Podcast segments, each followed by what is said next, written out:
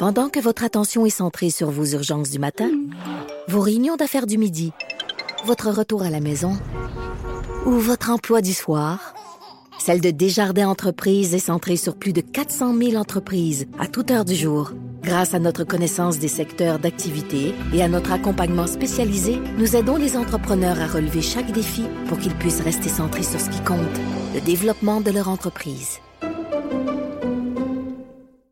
On parle de politique américaine avec euh, notre chroniqueur Luc La Liberté. Salut Luc. Oui, bonjour Jonathan. Alors la relation euh, problématique entre le président américain Donald Trump et les, scientifiques continue de, de, faire jaser. Et là, euh, bon, des fois on se questionnait sur euh, son niveau d'appui aux, orientations, aux recommandations du docteur du docteur Fauci, mais là, il a carrément désavoué. Là. Voilà, ben écoute, il a, il a pris la peine de dire que M. Fauci, bien sûr, c'est un homme bien pour qui il a un, profond respect. Euh, moins semble-t-il sur ce, pour son avis, le, le, le respect. Donc, ce qu'il dit, c'est je suis en, en désaccord avec les, les, les, mesures de déconfinement ou avec la distanciation sociale en ce qui concerne le retour à l'école.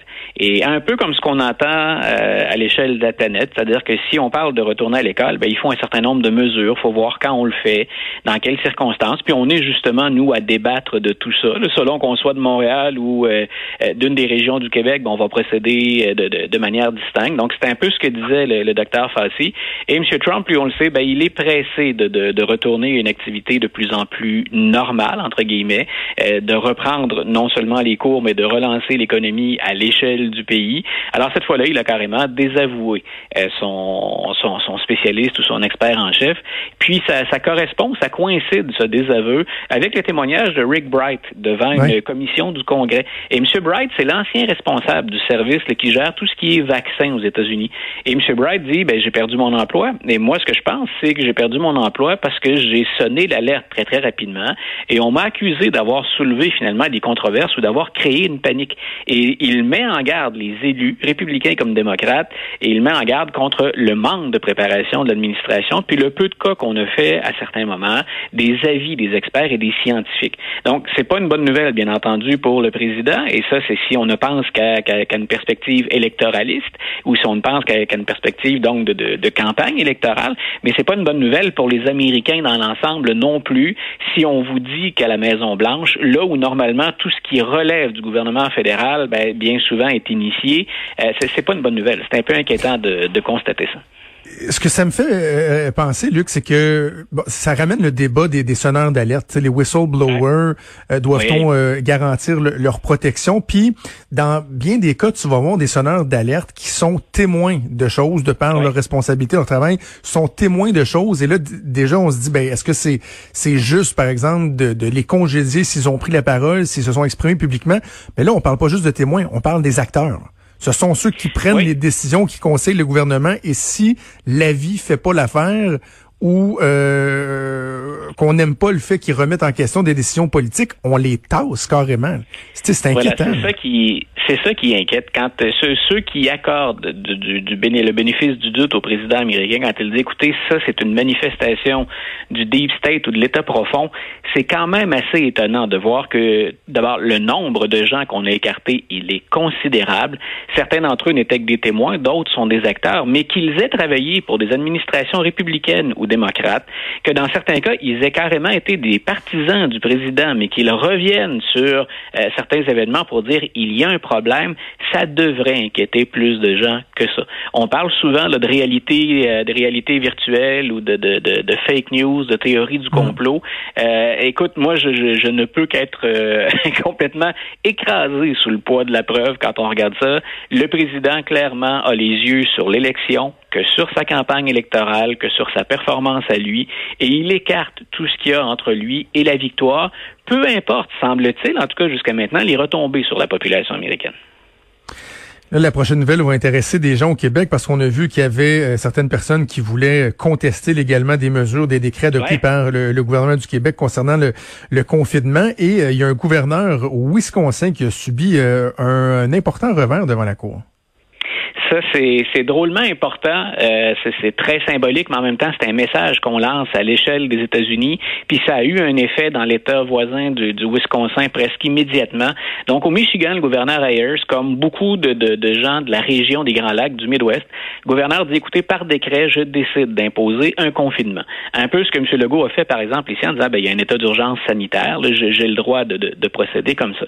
Euh, aux États-Unis, bien entendu, il n'y a pas eu beaucoup de, de, gens qui se sont élevés contre le premier décret. En disant, ben, écoutez, on est au mois de mars, donnons-nous jusqu'au mois d'avril, jusqu'au mois de mai, euh, puis voyons les résultats. Et bien entendu, il y a eu un coût économique à ça. On étudie les chiffres, on regarde dans les sondages aussi qui appuie ou pas ces mesures-là.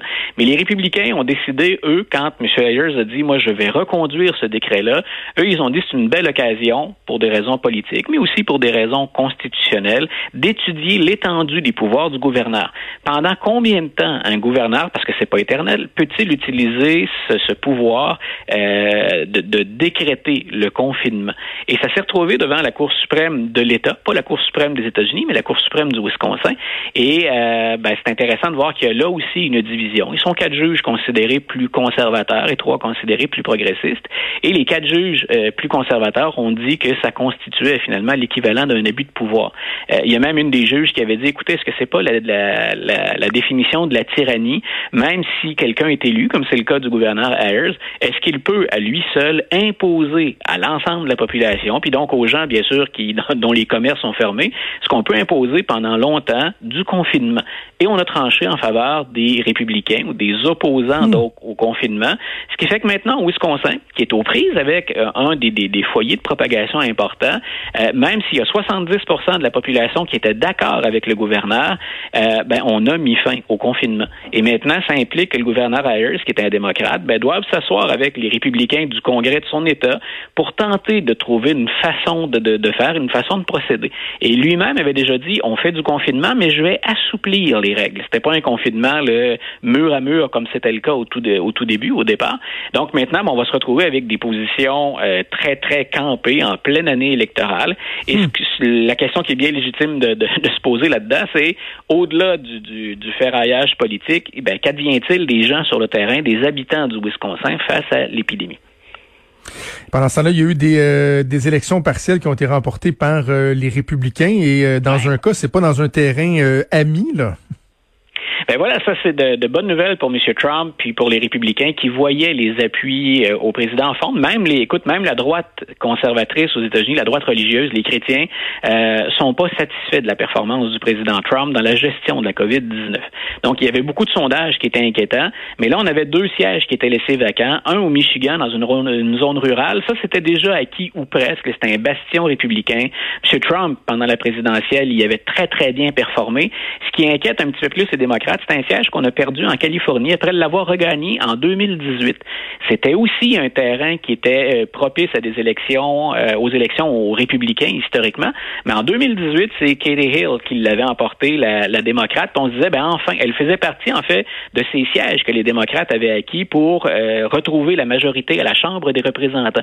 Elle a été prise dans un scandale, comme les Américains aiment bien nous en fournir souvent, scandale sexuel, c'est-à-dire que hum. elle est mariée, Mme Hill, et qu'elle a dû reconnaître des aventures extra-conjugales, donc des relations inappropriées avec un ou des membres de son personnel. Tout ça pour dire donc que cette démocrate, ben, elle s'est mise elle-même sur la voie de garage, elle a quitté son poste et c'est M. Garcia, un républicain, qui a retrouvé un siège.